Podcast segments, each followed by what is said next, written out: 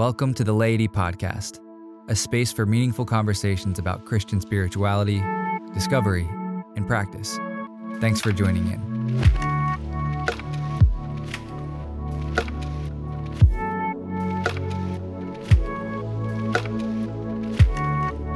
God simply can't single handedly prevent evil. Most people, when they use the word sovereign, he has in mind something like God can single handedly do whatever God wants to do. God could all alone, or to use the language mm-hmm. of philosophy, act as a sufficient cause and get something done. Um, I'm rejecting that.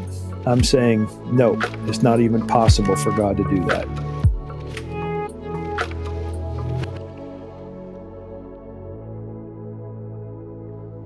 Hello, friends. Welcome to another episode of the Laity Podcast. Great to have you on board. And uh, we're really excited to welcome Thomas Jay Oord back to the podcast. Tom, how are you? Doing well. It's good to be back with you guys.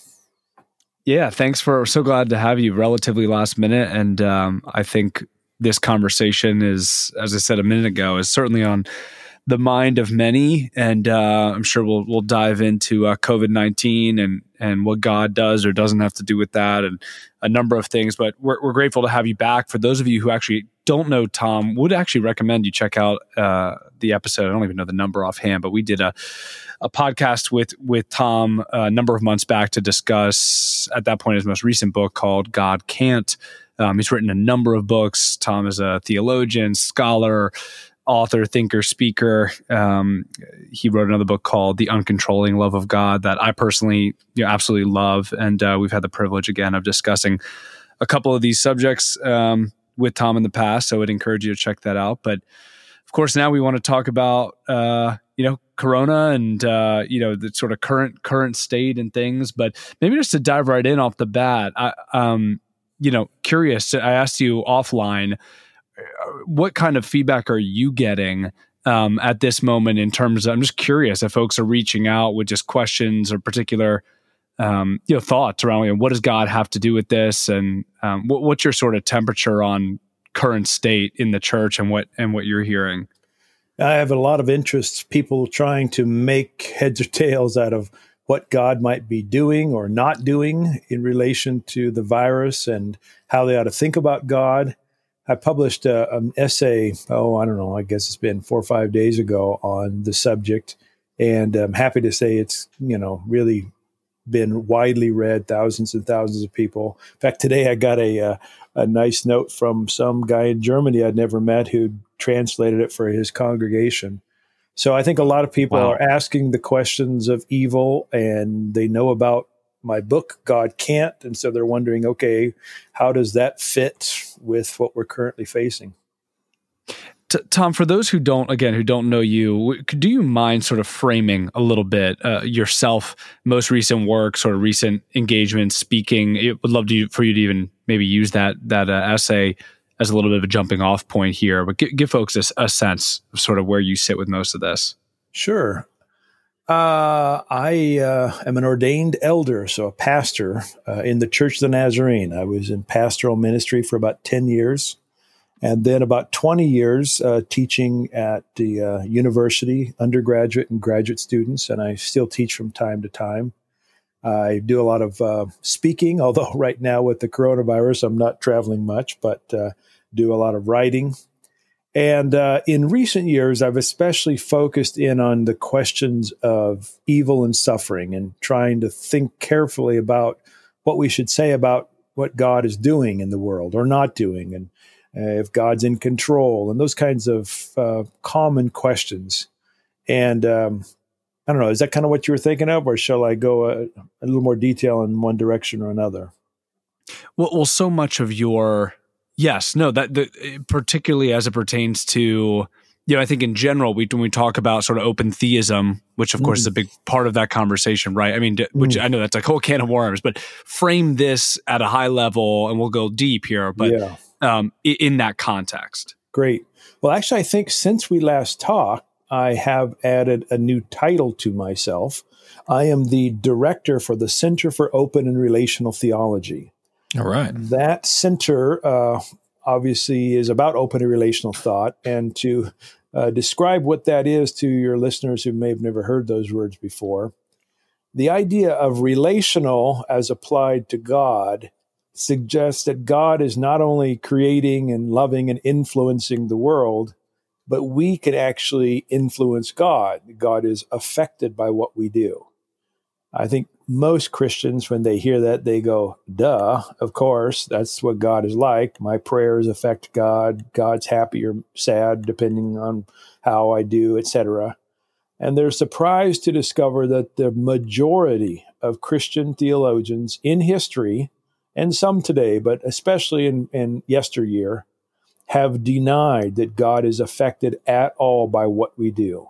In fact, some famous uh, theologians like Anselm said, you know, I know we're supposed to think you're compassionate, God, because that's what the Bible says, but we really know you're, on, you're only compassionate from our perspective. In reality, you're not. So the mm. relational part of open relational theology emphasizes God in giving and receiving relationships with not only humans, but uh, all creatures in the world. The open side of that phrase refers to God's relation to time and the future. Although the scriptures don't say this, lots of theologians have thought that God is outside of time, that God created time, that God is essentially timeless.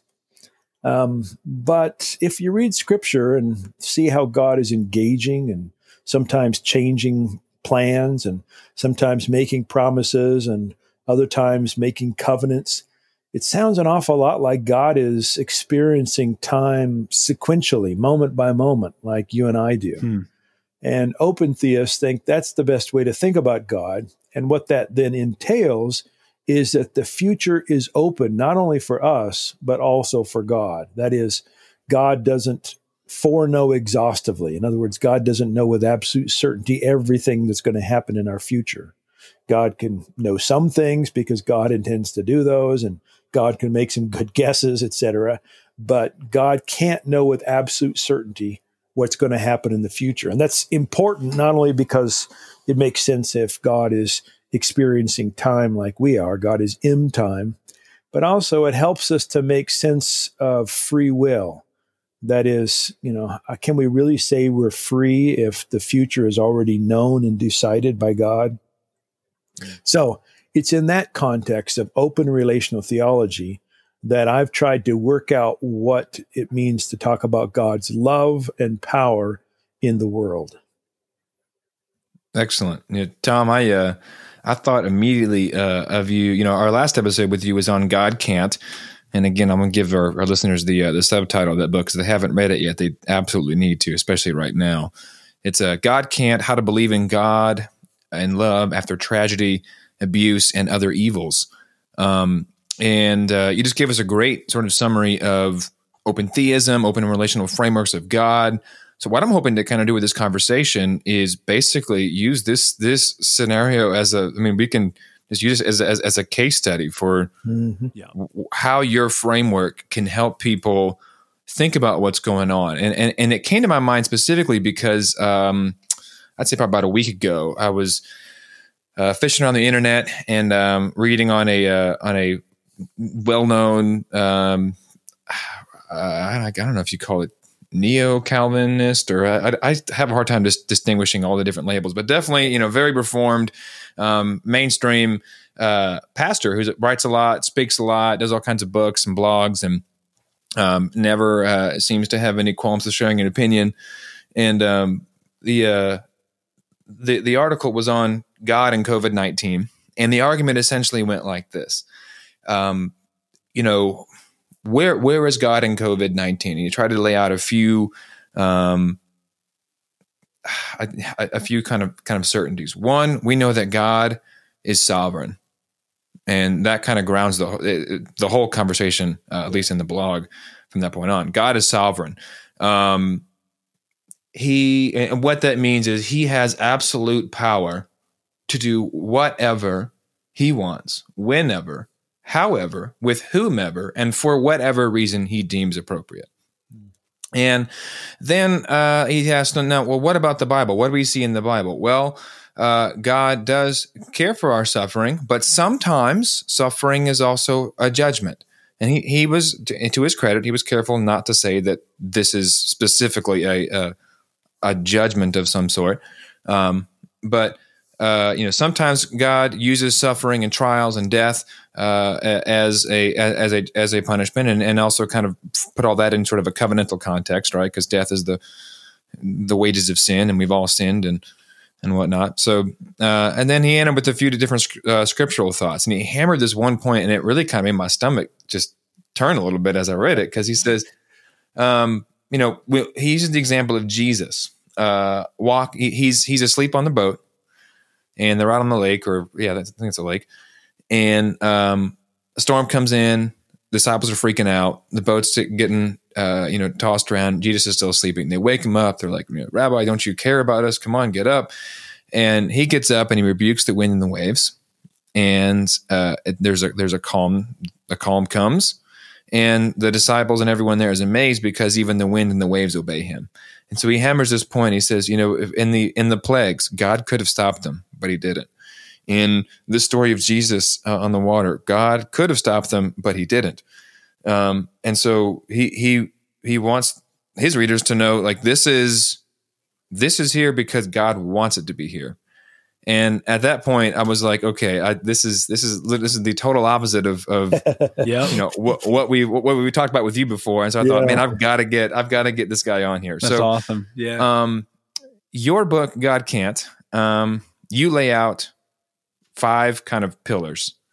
So, uh, would it be helpful to? I mean, do you want to just why don't we just kind of sort of start with each of those, and yeah. we'll kind of weave in how how you see that fitting into the COVID nineteen crisis. I, am assuming that our listeners by now are familiar with what's happening with COVID nineteen. Uh, if you're not, it's a coronavirus. Uh, it, it's it's it's a pandemic. Um, where I am, by most measures, it depends on who you ask. Everything is changing so fast, but we are somewhere around four to six weeks to like totally overwhelming our healthcare system, and uh, there's somewhat of a panic right now. So we're trying to figure out. Um, I, I, work in healthcare, so you know our our health system is trying to brace for it, and um, you know securing ventilators and all this stuff. But we've already got fifty thousand cases uh, in our country. Uh, we've got 500 deaths. Depend on how depending on how you you know which models you look at. We are possibly looking at certainly uh, you know hundreds of thousands of dead deaths, uh, but potentially millions by the time this is all done. It all just depends on how things shake out and which models you read. So, I mean, a pretty serious and significant situation. So, in light of that, um, let's start off with that with your first your first pillar. I think yeah. it's uh, the first one is probably the most controversial one, although the other pillars or parts of my answer kind of play with that it says that God simply can't single handedly prevent evil. Uh, most people, when they use the word sovereign, probably the person you mentioned earlier, when he uses the word sovereign, he has in mind something like God can single handedly do whatever God wants to do. God could all alone, or to use the language mm-hmm. of philosophy, act as a sufficient cause and get something done. Um, I'm rejecting that. I'm saying, no, it's not even possible for God to do that. Some people f- are okay and comfortable with saying things like God won't always prevent evil, but I don't think that's nearly strong enough. In fact, the letters I get from readers of God can't time and time again say they're so thankful to get beyond the God won't idea because the God won't idea sounds like God could have stopped mm-hmm. the horrors that happened to them, but God chose not to. But the important point of this uh, God can't stop evil single handedly, well, there's many important points, but let me emphasize one the idea of single handedly. It's not that God is, you know, sitting on the sidelines watching us from a distance, eating popcorn while the virus racks and ruins the, you know, the world. It's that God is actively involved in every place in the entire universe from the most complex to the least complex entities, but God's activity is never controlling. God always seeks cooperation, uh, tandem work, collaboration. God works with the conditions of creation as they are. And so God is not controlling. So, what do you say though when people hear that? I mean, I, I, I've, I've shared this idea with many people because I, I think it's profound, and I'm, you know, I, I'm not convinced that that confidence in matters of theology is is a virtue. So I, yeah. I kind of hold it loosely. yeah. Um, but uh, to me, it to, this does this framework that we're talking about here. Uh, it's kind of like when you're working a Rubik's cube, and you sort of you all of a sudden find, oh, wait a minute, if I just went and twisted it here, all of a sudden, you know, the rest of it can fall into place. Oh, that's for a me, beautiful that's, analogy. Yeah, that's great. That that's kind of what this what this does for me uh, theologically. But uh, oftentimes, the immediate response I get is is one of like, well, but how could I, like, what safety or security or comfort can there possibly be mm-hmm. if there isn't a God who can just come in here and fix things? Like, at least, right. uh, at least if we know that He can and he's not, then there must be some greater purpose all this is working out towards. Yeah. So how do you how do you respond to those folks? Well, I understand that worry. You know, I understand people wanting to be protected, um, wanting safety. I mean, that's very natural. But uh, I like to say to people who say that, uh, "How's that working out for you?" you know, I mean, maybe your life's been pretty nice and had no problems, but you know, tell a rape victim, you know, hey, God can hmm. protect mm. you, but just decided not to. Talk, talk to the person who's being tortured by their parents.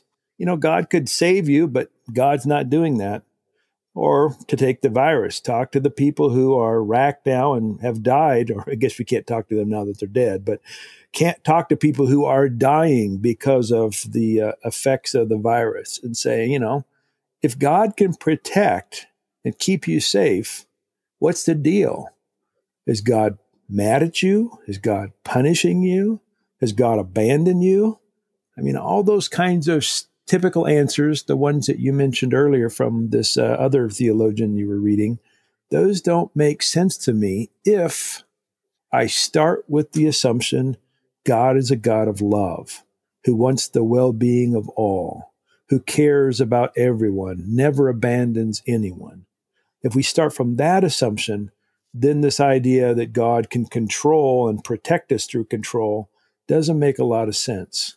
Now, I do think God is calling upon each other and all of creation to act in ways that protect ourselves and others. So there's that kind of protection, but that's a collaboration, a cooperation kind of protection, not a single handed forcing kind of protection.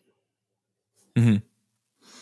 It, in in in many places in the Bible, though, it does it does seem that God has, or perhaps the the, the authors of, of the scriptures believe that He had this type of of power. I mean, I think of the the the plagues against Egypt. Uh, there's that story where um, God sends a like a plague on His own people uh, and is in the wilderness, mm-hmm. and then Moses has to like hold up the snake, and anyone who looks at the snake can be healed. Mm-hmm. Um, you know, when you read towards the end of Judges, there's all these battle accounts, and and and prior to each battle, there's kind of like this huddle, and they go, "Okay, God, like, should we go do this? Are you going to be with us or not?" And he was like, "Yes, go." yeah, yeah. And then you know they go, and you see the same kind of thing in Samuel. Um, we mentioned the healings of Jesus and and uh, the wind and the waves obeying him. You know what? How do you um, what framework of of uh, of the the inspiration and and sort of the authority of scripture is required to for you to kind of ground the this idea that that that God is that love is the primary aspect of God. Right. Yeah. Well, that's a fantastic question, and I want to wade through several issues to answer it because it's a really important one, and it gets complex. But Let's get wading, man. I'm excited. mm-hmm. Let yeah. me start by saying I affirm the inspiration of Scripture and the authority of Scripture. So this is not me just chucking out the Bible and going with some theory that sounds pretty cool. I think the theory that I have offered is supported by the majority of Scripture. That is, the preponderance of the biblical text, as I read it, points to a God of perfect love who forgives, who's not the author of sin and evil, who wants to uh, provide well being, or the biblical language would be salvation or abundant life or blessing to all creation, not just the righteous, but everyone. God sends the rain and the sun on both, etc. Mm-hmm. So I think there's a broad support for my view. However, I do think there are some passages that don't portray God as perfectly loving. I mean, I read the Bible, I know some of the stories there, and some of the stories depict God acting in ways that do not seem to me to be loving. So, what do I do? I mean, one theory, one approach could be I could take a pair of scissors and cut out all the passages in the Bible that I don't think per- portray God as loving. That's what Thomas Jefferson did. Um, I don't do that because I make the claim that if the majority of Scripture paints a particular view of God, we should use the majority opinion to critique the minority. Um, the alternative would be a God who's got split split personality disorder. You know, on Tuesdays he's going to kick your butt, but the rest of the week he's pretty nice. Uh, and that doesn't seem to me to be a God of steadfast love, a consistently loving God. Now, more specifically on the examples you pointed to, um, I like to distinguish between two important issues. One is the question of whether or not those passages explicitly say God alone brought about whatever it was, calming the wind and the waves, the plagues, whatever. Does the passage explicitly say God did it and there was no creaturely contribution or the conditions of creation were not conducive for this kind of activity? I can't find a single verse in the entire Bible from the creation of the world to the hardening of Pharaoh's heart to the resurrection of Jesus to the eschatological fulfillment that explicitly says God alone brought about whatever the events were. Now, there are lots of passages that only mention God. They don't explicitly say, you know, uh, I don't know, the, the frogs participated with God's plague or whatever. Um, mm-hmm. But in those passages, uh, does it explicitly say God does that? Um, and if not, can we imagine, given a broader framework, what philosophers call a metaphysics, can we imagine a theory that could account for them that includes God working with the created order? I think we can. And what we can do is, when only God is mentioned, uh, take into account the kind of language we use for all kinds of other things in our lives, in which we only mention one person or one actor or one agent. Let me give you an example of one of those. Uh, a couple months ago, I guess this is March, last month. Last month, the headline says Patrick Mahomes wins a Super Bowl. Now, if you don't understand football, you might think Patrick Mahomes alone did it. But in reality, no. Lots of folks participated in the Chiefs winning the Super Bowl. But that that title, that uh, that headline is correct. Mahomes did win. What if we take that same analogy or same tactic and use that with scripture when it says God did X? Assume that there were other actors and agents that also were at play. Now you might say, well, that's kind of special be- pleading. You know, um, you're kind of just forcing your theory into the Bible. But I don't think that's quite the case because there's lots of examples in which in Scripture explicitly creaturely actors are mentioned, and there's sometimes in which only creatures are mentioned and creatures are doing good, even miracles. So, for example, in the book of Acts, Peter goes through and does all these miracles, and God is not mentioned at all.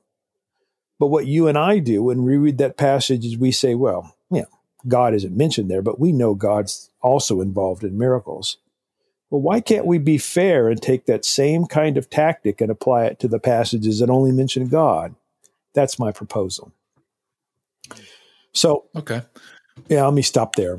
Get well, I was going to ask, I don't want to you know, I don't think we need to go, you know, anecdote by anecdote or yeah. you know, through all the scriptures, right? But yeah. but at the same time, I was curious because I, you know, I don't remember if we did discuss sort of the healing work of of Jesus's ministry in particular yeah. last last time. Obviously, a huge piece of his ministry and and of of the gospel accounts. And I think about so I guess w- to follow the same logic or, or is are, is your general posture that in these cases, you know, if these miracles in fact existed, I'm not talking as much around, you know, distributing loaves and fishes as, you know, the woman who's been subject to bleeding for 12 years and Yeah. touches Jesus and is healed, right?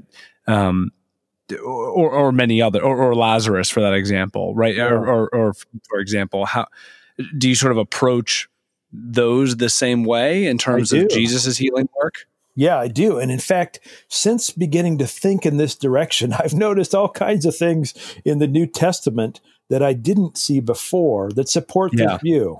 So, for instance, you know, Jesus goes to his hometown, and the Bible says he can't do miracles there because they lack cooperative faith. Well, can't. I mean, that's pretty strong. Or uh, take the example of uh, the guy who Jesus spits in the mud and puts it up to his eyes. And the first go, it doesn't really work well, and he only sees people walking around like trees. Well, if if miracles s- happen single handedly, then you know what happened is Jesus' power source sort of going half, you know, half halfway, or or other passages in which it talks the Mark talks about Jesus going into ha- some town and healing many. Now, in the past, I I read many and I just assumed that meant all, but now I think, oh, maybe many really means many and not all. So I'm starting to see more and more things. And of course, Jesus oftentimes talks about the faith of those who are healed. Um, so in the case of the Mhm. woman with the bleeding, or the, you know, he oftentimes says, Your faith has made you whole. So those are indications that there's some kind of cooperative measures involved in those healings. I should Man, let me- let me, okay, throw one ahead, more Tom, thing please. in here that's Yeah, really please. wild. This will be Go blow it. the minds of for it. your of your listeners for a second. Um, I think we all selectively read the Bible and think some language is metaphorical or maybe anthropomorphic, that is, is placing uh, human kind of categories on other things, and other language is straightforward. But it's interesting that you used the phrase of Jesus in the boat, or the story of Jesus in the boat with the disciples. And you correctly said that the scripture says, even the winds and waves obey. Hmm. Now, think about that a second. Do you think wind and waves has the capacity to obey? Most people don't. Most people think the world is like a machine. And maybe humans and other creatures, they have free will and they can obey and disobey, but they think that the cars they drive, they don't really obey. Or, um, but Jesus is using obedience language to talk about inanimate objects. What is going on there? I'll bet your friend who was reading that read that word obey and just assumed that it was a divine sovereign action, that there was no Yeah. creaturely capacity for disobedience. It's an executive order, and they're like, "Yes, sir." Yes. But let me tell you, when I tell I, my, my kids are out of the house now, but when they were in high school and I wanted them to obey me by meeting their curfew, they did not always obey. so obey assumes the capacity to disobey. Um, Hmm. Maybe we That's, can that's cool, man. we can think about even the natural world as having maybe not free will, but some kind of responsiveness to God. And that then shapes us, even thinking about nature miracles, shapes the way we think about them in more responsive kind of ways. So there's some um okay, the, to throw out a term it's probably not fair, but I'll have to have you kind of explain what it is. Panpsychism. Yes. Um can you I mean is that what you're describing and can you can you kind of explain that term a lot better than I can? Yeah, that is kind of what I'm describing. I don't particularly like that term, but that's what most philosophers would use. Um, so, a lot of folks think that the world is divided into two kinds of things. Some things have the capacity for responsiveness, maybe even intelligence. And we put humans, maybe our dogs and dolphins, maybe rabbits, maybe mice, maybe we might go even further down. But then people want to put an, other things in existence in a category of non responsiveness. And they'll put dirt, water, metal, etc. Panpsychism suggests that perhaps we should think that all of reality has some capacity of responsiveness. It's similar to what many physicists talk about the energy that throbs at the heart of reality. Now, there's lots of ways to cash that out, and I've done that in various writings and things, but um, that's the basic idea that we shouldn't divide the world into things that have capacity to respond and things that don't. We should say that the world has is comprised of everything with the capacity to respond but the way those things are organized might make them more or less responsive. Hmm. That's, that's helpful. Yeah, I, I, I think is, uh, you know, when when the world is just a kind of a collection of little bitty things crashing into one another. Yeah. Uh, you know, little, very sort of physical bits. Um, I think often God is kind of thought of as like the one who controls all those little bits. Yes but then if the world at its heart, and this is what's kind of interesting with what we're learning about with physics and whatnot, if the world is somehow and and and it's like the core of its reality, a relation, a, a some if it's some kind of a, a, a, of a relationship, and if that's really what's at the core of everything, um, this starts to make a lot more sense. Yeah.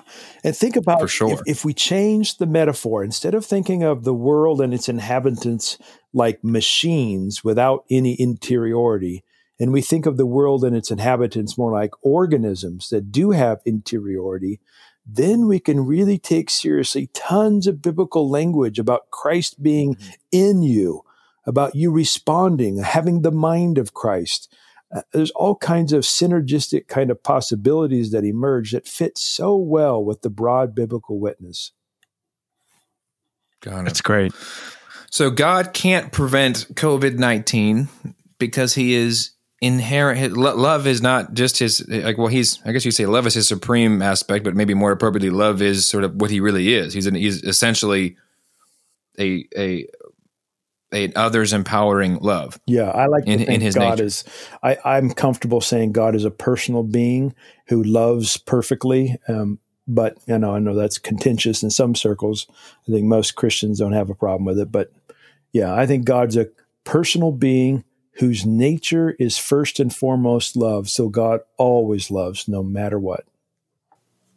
And and because of that, he can't control. He can't have the kind of control that would be required to just unilaterally step in and squash COVID 19. Exactly. That, that's what you're saying? That's the idea. It gets kind of wild, and some people get thrown. And in the last week or so, I've had people send me notes saying, okay, now you're saying God loves everyone and everything. God loves me and the virus. So if God loves us both, why doesn't God choose to destroy the virus so God can save me? And that's a really great question. If you assume that God has the capacity to control a virus, to you know mm-hmm. destroy it or annihilate it. But I'm beginning with the assumption that God's love is inherently uncontrolling and God gives the reality of existence to all things that exist, including the virus.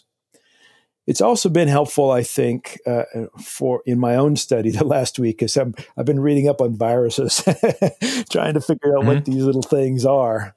Um, They're weird, man. Yeah, they are. One article I read said uh, the author was an expert. He's a I can't even remember the technical word, virinologist or something. Anyway, he estimated that less than one percent of viruses in the world are pathogens. That's that is less than one percent are harmful.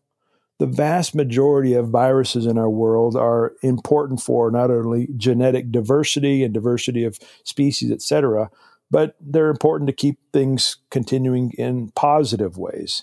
We tend to think of viruses negative. um, mm-hmm. And I, I, think that's important to remember. We can say that viruses are doing things that are harmful without having to say viruses are in themselves inherently evil because we do the same things with people, right? I mean, we say he he uh, I don't know he lied, and we can say he's a good person who chose to lie, opposed to he's inherently evil.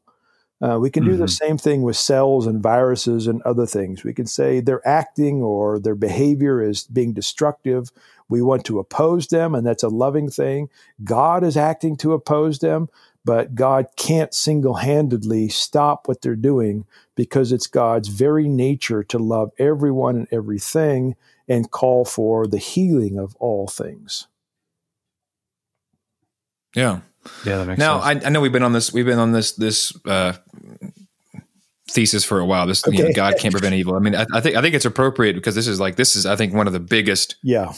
One of the one, one of the biggest ones. So I, I mean, if we can just spend another minute or two here, I, would I'd love to to see what you think about this. I, I read something recently, uh, and I, I'd never thought about uh, God's power in this way. But you, you remember, uh, Andrew, and I love your thoughts on this too. Think back to Jesus uh, when he's telling his disciples. I think this is shortly after they have, uh, you know, asked for like to be at his right hand and his left, and he's like, "Look, guys, the Gentiles." The rulers of the of, of the Gentiles, they they do things one way. They they they lord it over them, but it shouldn't be that way with you. Mm. Instead, the greatest among you should be the least, or uh, maybe it's the greatest among you should be the servant of all. Um, I can't promise that, that quote is exactly right, mm-hmm. but what, right. what what uh, there was actually this uh, it was Arthur McGill, the um, that was the writer that I was reading that, that pointed this out. He says that what's fascinating here is this power that Jesus is describing. He is he is denouncing this type of top down authority and hierarchy, mm-hmm. and saying that this is how it's done among the Gentiles, and yet for many Christians, right. we assume that God has Gentile power Absolutely. Mm-hmm. So r- rather than God, rather than like it, it's like Gentile power is uh, is uh, refuted all the way up until it gets to God, and then it's like okay, but now it's good as long as He has it. I mean, I, I think of the example of like a, like a Pharaoh. Like we, the problem isn't you know isn't. I think as Christians, um, we do sometimes we think of God as just another Pharaoh. He's just a, he's just a good one. Yeah, yeah. Um, mm-hmm. And but in that case, the power is all predicated on the ability to destroy. So God, God is God has power, and what gives him power is the fact that if he really, really, really, really wanted to, he could step in here and squash everything. But thank goodness he doesn't. um, so what do you uh, what do you think? How does how does that uh, that kind of separation and that uh, uh, of of of power uh, tie into sort of your your framework and thinking about what it means for God to be powerful, especially in the context of this virus? Yeah, that's a great question. Um, when some people hear me say God can't prevent the virus single handedly, they think, oh, so your God can't do anything. Um, and I like to say, I think God is almighty, to use the biblical language. Um, and God is almighty in three senses that uh, are senses that make sense in the light of uncontrolling love. So the first sense hmm. is that God is influencing all creation. God is almighty in the sense of exerting might upon all others. Now, that might is an uncontrolling kind of influence, but no other creature has the capacity to do that. So God is uniquely almighty in that sense. Secondly, I think God is the source of might for all creation. To put it another way, God makes our existence possible and our empowers us. No other being or creature or factor or force can do that. God alone is almighty in that sense. And then third, because God is omnipresent and influencing and is the source of all creation, God is the mightiest of all. God has no rivals, to use the Old Testament language. But God hmm. can be almighty in all three of those senses and not be controlling. In other words, uncontrolling love can be the strongest force in the entire universe and yet be unable to control uh, the coronavirus because that God is giving existence to all things, including the virus, calling, persuading the virus and all others, including us, to combat its evil effects. And God's power is what sustains our actions and makes possible overcoming evil with good. That's so great. Stephen, I love the question. And I don't really have anything to add to that specific question. I think it makes total sense. We superimpose the same framework that it seems Jesus is rejecting at the same time, or you know, the lording over. At the same time, it makes sense if you think God is, you know, and you know, inherently and only good and righteous and sort of the typical sort of his ways are not our ways. You know, I you sort of hand over that authority. Um, but I think the whole point, and this is sort of what I just want to bring to mind again, is the whole point is just how deeply problematic that mm-hmm. I mean, I think, and I want to just highlight that I think this model, Tom, your model that you're highlighting, um, is at first glance can be interpreted and heard as well well so god's not in control. Right right. And at first blush that's terrifying. Yep. Because you've been told like god is in control yep. god is in control god's in, but well, let's talk about maybe we could transition to so what is God's nature like? What what what what if he's not in control or if he is, what does it look like? We can get there. But to start, it also means like God is not on the hook for this. Right. You know? Right. Like and I think yeah. like we have like Steve and I have multiple relationships with individuals with um very significant and you know potentially fatal and terminal illnesses and not related to COVID. And a conversation came up with Stephen and I just privately around, you know, like one does want if God can intervene but doesn't. We know that that's a there's there's something problematic about that. Mm-hmm. Is he inherently good and loving if he if he doesn't show up for some of his kids and does for the other? And then the other thing that came up with Stephen and I's conversation was is it almost worse if he does come through for someone. Yeah. Mm-hmm. It, I think it totally is. Mm-hmm. Like, I think it totally is. If he does come through for me, but doesn't come through for the thousands or hundreds of thousands of others that have the same disease or plight or what have you, if, if he heals me but doesn't heal everyone else, it, like, is that a win? Yeah. Like, is that, is, or is that actually more problematic? And so, I, I, guess I'm rehashing the whole, you know, maybe the whole point here, which is, you know, if God's not on the hook for this, um, but is doing something, right? Is co-suffering, is it loving with through this process, and let's go here next. Um, I think it actually can be a breath of peace and sort of yeah. fresh air and partnership with the Holy Spirit and with with God versus this really intense angst through this season. Yeah. Yeah, that's a nice transition into the second and third points from the book. So, uh, shall I just go with that? Yeah, that's great. Yeah, let's yeah. just hit them both. So, the Do second it. one is the idea that I mentioned earlier about saying God is relational, except here I'm emphasizing the idea that God really suffers with us. God really feels our mm-hmm. pain uh, and our joys, but God feels our pain, and that's really important.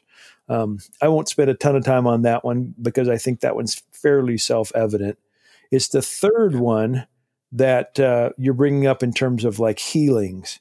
Uh, what do you do when some people aren't healed and then others are? How do you how do you make sense of all that? And uh, my proposal in this chapter is that God really does want to heal, and not just does. God is actively working to heal everyone all the time. So this is not a God who's picking and choosing and you know deciding some need to get better because it's a part of this master plan and others have to die or suffer or whatever. But God is mm-hmm. working to heal at every level of existence. But because God can't control, God can't heal single-handedly. That means that there has to be cooperation in some sense. That might be cooperation at the cellular level or the organs or muscles. It might be cooperation consciously or societal. And oftentimes I find people are cooperating with God consciously or cognitively. They're they're praying and they're saying, Yes, God, I want to be healed. I, I, I believe you're a healing God and I'm cooperating. But their organs, their cells, their whatever parts of their body, or if it's a societal thing, the societal factors aren't cooperating or they're not conducive to the kind of healing God wants to do. And the advantage of this approach is that when people are healed, we can praise God for being the source of that healing while also saying, you know, there are other factors involved, be they traditional medicine or, you know, some amount of luck or random mutation or some kind of cooperation in some sense. And when they're not Mhm. healed, we don't have to say, well, God could have healed them, but chose not to, or God's punishing them, or God's away on other business, or whatever. We can say, look, the conditions of creation were not conducive, or there wasn't kind the kind of cooperation uh, present for that kind of healing.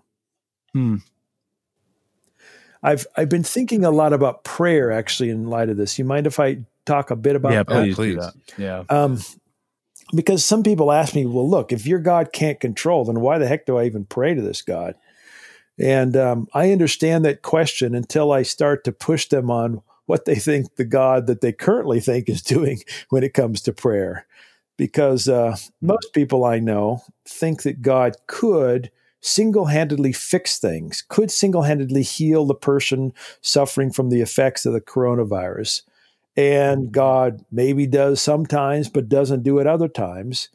And they think that God could do it even if we didn't pray. That, you know, God doesn't have to wait around for us to ask, God can just up and do it.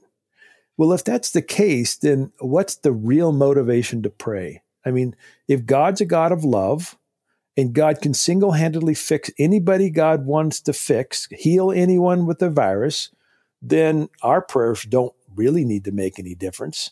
I mean, unless you think God is sort of sitting on the sidelines, arm folded, saying, you know, you got to pray and beg and plead and ask me 87 times before I'm going to step in here. Mhm. But that's not a picture of a loving God. So the traditional view of God really doesn't make a lot of sense when it comes to petitionary prayer. The, the proposal I have on the table says this this God is relational. What we do affects God, including our prayers. And we live in a relational world that's affected by what we do, including our prayers.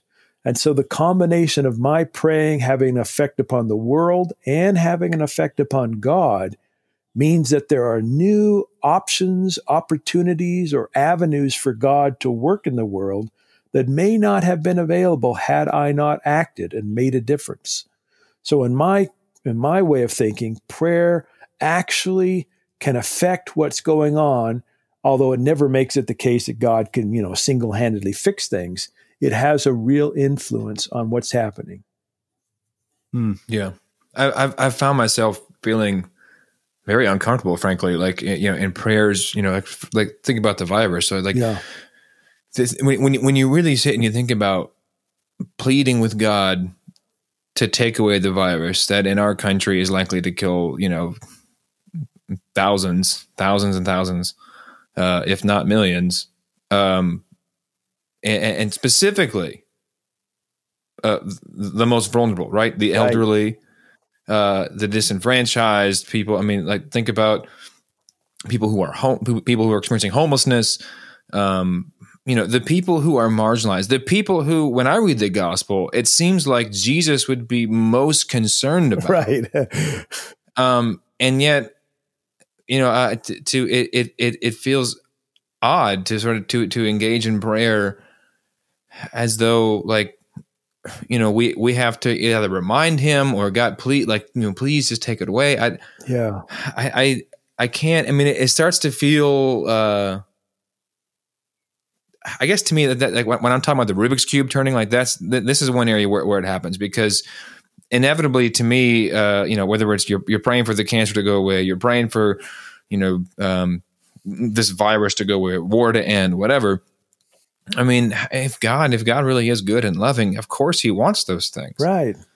and and and I, and I just can't, I can't imagine, you know, it, it- it's it's not a matter of not knowing the math. It's it's it's more like there's not there is no there is, there there is no math that could ever make this right. And so what what we really want, and what I think God really really uh, does do, I mean, I, I, I, is is He works with us, but then because He's got this trajectory, He's setting things in motion. He's working for all things all the time, constantly, uh, trying to um, you know bring them uh, to Himself.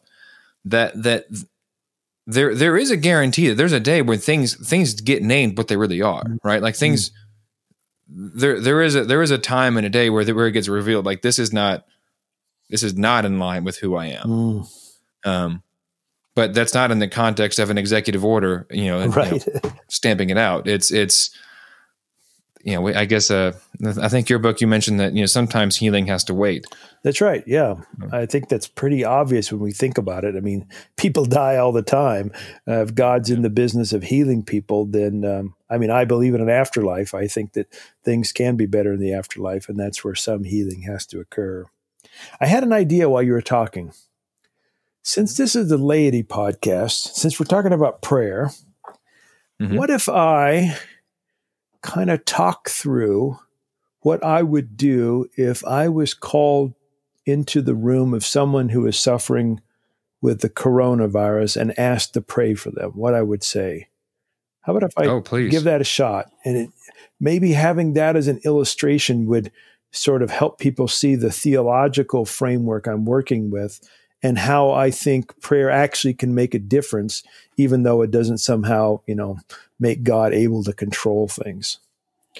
Yeah. So, um, you know, assuming I've got, I'm prepared to have this encounter. I've got my mask on or whatever it is I'm right, supposed to have. Yeah. so, uh, the first, I usually take think of this in terms of four steps of my prayer. My first step in the prayer is I try to acknowledge what seems to be the case and in this situation, it would be acknowledging the suffering and pain. And we'll call the person that I'm talking to uh, Stephanie. I'll say, um, you know, let's pray together, Stephanie. And the first thing I would do is say, God, you know that Stephanie is dealing with some rotten situation right now. And I might start naming some of the symptoms she's got. Now, when I'm doing that, notice I'm stepping back, doing some uh, commentary, color commentary on my prayer. When I'm doing that, God already knows what's going on with Stephanie. So I'm not telling God anything new. But me saying it out loud is an action that has effects upon God and on the world, and in this case, upon Stephanie. And sometimes part of the healing process is acknowledging, being truthful and honest about the real pain in front of us. And sometimes, because of the psychosomatic uh, unity of the person, that kind of expression of empathy can have make a real difference in the person. They can say in, in their minds, they're thinking, ah, this person understands who I am. And maybe God does too. So this can play a role, perhaps, in the healing that might occur. So then, yeah. my second step, I'll say something like this um, God, we believe you're a God of healing, the great physician. We believe you want to heal Stephanie. Now, again, I'm not, this is me stepping back doing color commentary now again. I'm not telling God anything new. If this is the case, that God's a healing God, I'm not, you know, informing something, God of something God didn't already have figured out. But I'm placing in the mind of Stephanie information that maybe she doesn't know, or if she does, it's a reassurance that God cares about that God does work, that she gets better. And again, that's more data that God can work with in working in this situation. So, third step, I say something like this God, we also recognize that you're facing forces, factors, actors, agents, some op- opposition in your work to heal. Now, in doing that, saying that kind of a phrase, I'm reminding Stephanie of, of what I think God is like a God of love who can't control. So I'm naming some of the opposition. And I'm not setting Stephanie up for believing in a God who could just up and single handedly fix her as if God is just controlling everything. I'm naming mm-hmm. opposing forces to God's healing work. And that's important for me because so many prayers I've heard kind of give people the impression that God is either causing their their suffering or God could just single-handedly do it, but it's not doing it. Yeah. And then the third, I mean, the fourth and final phrase of uh, sort of phase of my prayer is to talk about our cooperation. So I'll say things like, God, Stephanie and I, we want to cooperate with you in your healing power. We want to cooperate with others who are joining with you in this healing. And that means the physicians, the nurses, the medical people. It means getting good sleep and eating you know, all, all kinds of things I might name depending on the situation. And then those four steps, I think I'm having an effect upon God. I'm having an effect upon Stephanie and there's new opportunities and new data, new facts, new actions God can use in the work that God's already doing. I love that. That's great. Thank you, Thomas. That's great. That's great. Yeah, you're welcome. So, um, we we've done the uh, we talked about how God can't prevent evil. God feels our pain, and God works to heal. Um, the last two, you know, we, we, might be able to do something kind of similar here, where we sort of put them together. Okay. Where God, uh, it's God squeezes good from bad, and He needs our cooperation. Yeah. Walk us through that uh, in light of this whole COVID nineteen thing. Those do fit together really nicely because um, the idea that God can squeeze something good from the bad that God didn't want in the first place is a way of acknowledging that sometimes good things come from bad circumstances.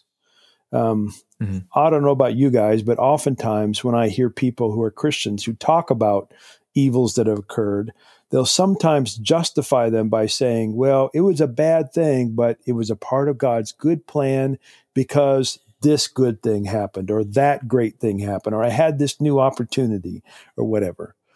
And I want to acknowledge that good things can come from evil events without saying God caused or even allowed those evil events in the first place. So, my little phrase of saying God can squeeze something good from the bad God didn't want is a way of acknowledging that. And what that does is it says that we, as individuals and as, cre- as creatures in creation, we have a role to play in God's work to squeeze something good from it. And the final and fifth point, then, in the book is that God actually needs or requires our cooperation, the cooperation of creation, in order for love to win. And I think right now, in the uh, as we think about what we should be doing in relation to the coronavirus, those are the kind of things most people are talking about. You know, uh, mm-hmm. physical distancing, uh, washing your hands, uh, you know, all these kinds of things. Those, in my scheme, are ways in which we can actually cooperate with God's work in the world to fight against evil. Yeah, I, I, love it. I mean, one of the things I've, I've been sort of having. Um, conversations like this for a while too, and you, and you often get that you know where where is God in this, and you know God. There, there's a scripture. I think it's like this. There's a scripture. Uh, I think it's one of the Corinthians where Paul says, uh, "We are the faithfulness of God," um, or you know, we are we are the mm-hmm. righteousness of God. Mm-hmm. And uh, when you when you go, it's been a while since I studied this up. When you go back and you look at all the pronouns, it definitely seems as though he's talking about like him and whoever he's writing this like like he's I think it's is it Timothy with him. It's been a little while since I read that book. um, but he's he you you, you, you when you when you look through it, um, he seems to be saying that we, as in me and this person with me, mm-hmm. we are the faithfulness of God to you. We we in our presence in front of you, with you now in this time, we are the evidence that God is faithful to you that God hasn't abandoned you, that God has not left you. And so I, I, I think that's I, I, think about that a lot in, in situations like this. Like where is God in in in the virus and the suffering? What about all the these old people who are who are you know isolated? I mean, in my state, they're under like uh, you know a statewide shelter in place mandate. Really, um, people who are uh, over you know I think it's over sixty five and have certain um, risk factors. So you know, I mean, the isolation is is is serious. So where is God in that? Well, God, I think, is in us calling them. Right. God, God is in us, uh, letting these people know that they're not forgotten, that their lives matter, that we want to hear their story, that we want to, we we want to, uh, you know, preserve their legacy. We we want to be uh, that we care about them. That that they're not just that we're not just sticking these people off somewhere to you know to to be uh, quarantined all by themselves forever. I mean, we want um, that to me. I think is is a it's a powerful vision of who God is and what He's doing. Um, and it's a it's it's it's challenging. I think also to, to sort of it is a call to action as well to go and be that faithfulness to somebody. Yeah, I like that a lot. I sometimes like to say, you know, when people ask that question, where is God? I like to say, well, God is present to everyone all the time, but God's a universal spirit who we can't see with our five with our eyes or perceive with our five senses. So God is present to the elderly, but if the elderly are going to perceive God with their five senses, that means we are going to have to be like God's hands and feet and be with them and helping them. And so there's two senses in which God is there. God is directly there as the omnipresent spirit, but God then mm-hmm. uses and calls upon us to use our bodies to be there as well. Yeah. Tom, man, thank you so much for your time. This has been yeah, awesome. Really I could talk to you forever. Uh, uh, the book, it. God Can't, y'all need to get it. How to Believe in God and love after tragedy, abuse, and other evils. In the next version, I think we'll have COVID nineteen on the uh, actually on the subtitle. Right? Actually, I'm in the midst of doing a follow up book. The follow. Oh, okay. It's called uh, God Can't Questions and Answers, and so some of the things I've been talking about today will be in that book. Um, Excellent. And uh, since your listeners are, uh, since your audience is uh, podcast listeners, I'm doing something different with this book. I'm releasing it first as an audio book and then secondly in print. So uh, when I get that cool. up, I'll try to send you some info on it. Yeah, that'd be great. Uh, yeah. Uh, is there anything else that you're doing right now? I mean, I know I, I, uh, um, I got your uh, newsletter recently. I know you're doing some or looking to do some maybe a uh, virtual you know church things right now? I mean you're available for all that kind of stuff how else can people get a hold of you and and get more of your stuff? Yeah i'm uh, you can find me on my website but i'm uh, trying to help people during this time with the kinds of stuff we talked about today. And uh, that might mean um, you know preaching on virtual worship services or doing conversations like you and i have just done or uh, other kinds of things um, as people have need um, and I'm working on other kind of writing projects. I've always got irons in the fire. Um, they're just, it seems like there's lots of uh, important things to be done in the name of love, and I want to do my part. Amen. Thanks again, Tom. It's been a great time. I've enjoyed it. Thank you, guys. Yeah, thanks, Tom. To our listeners, thanks so much for tuning in and uh, stay safe. We'll be in touch, I'm sure.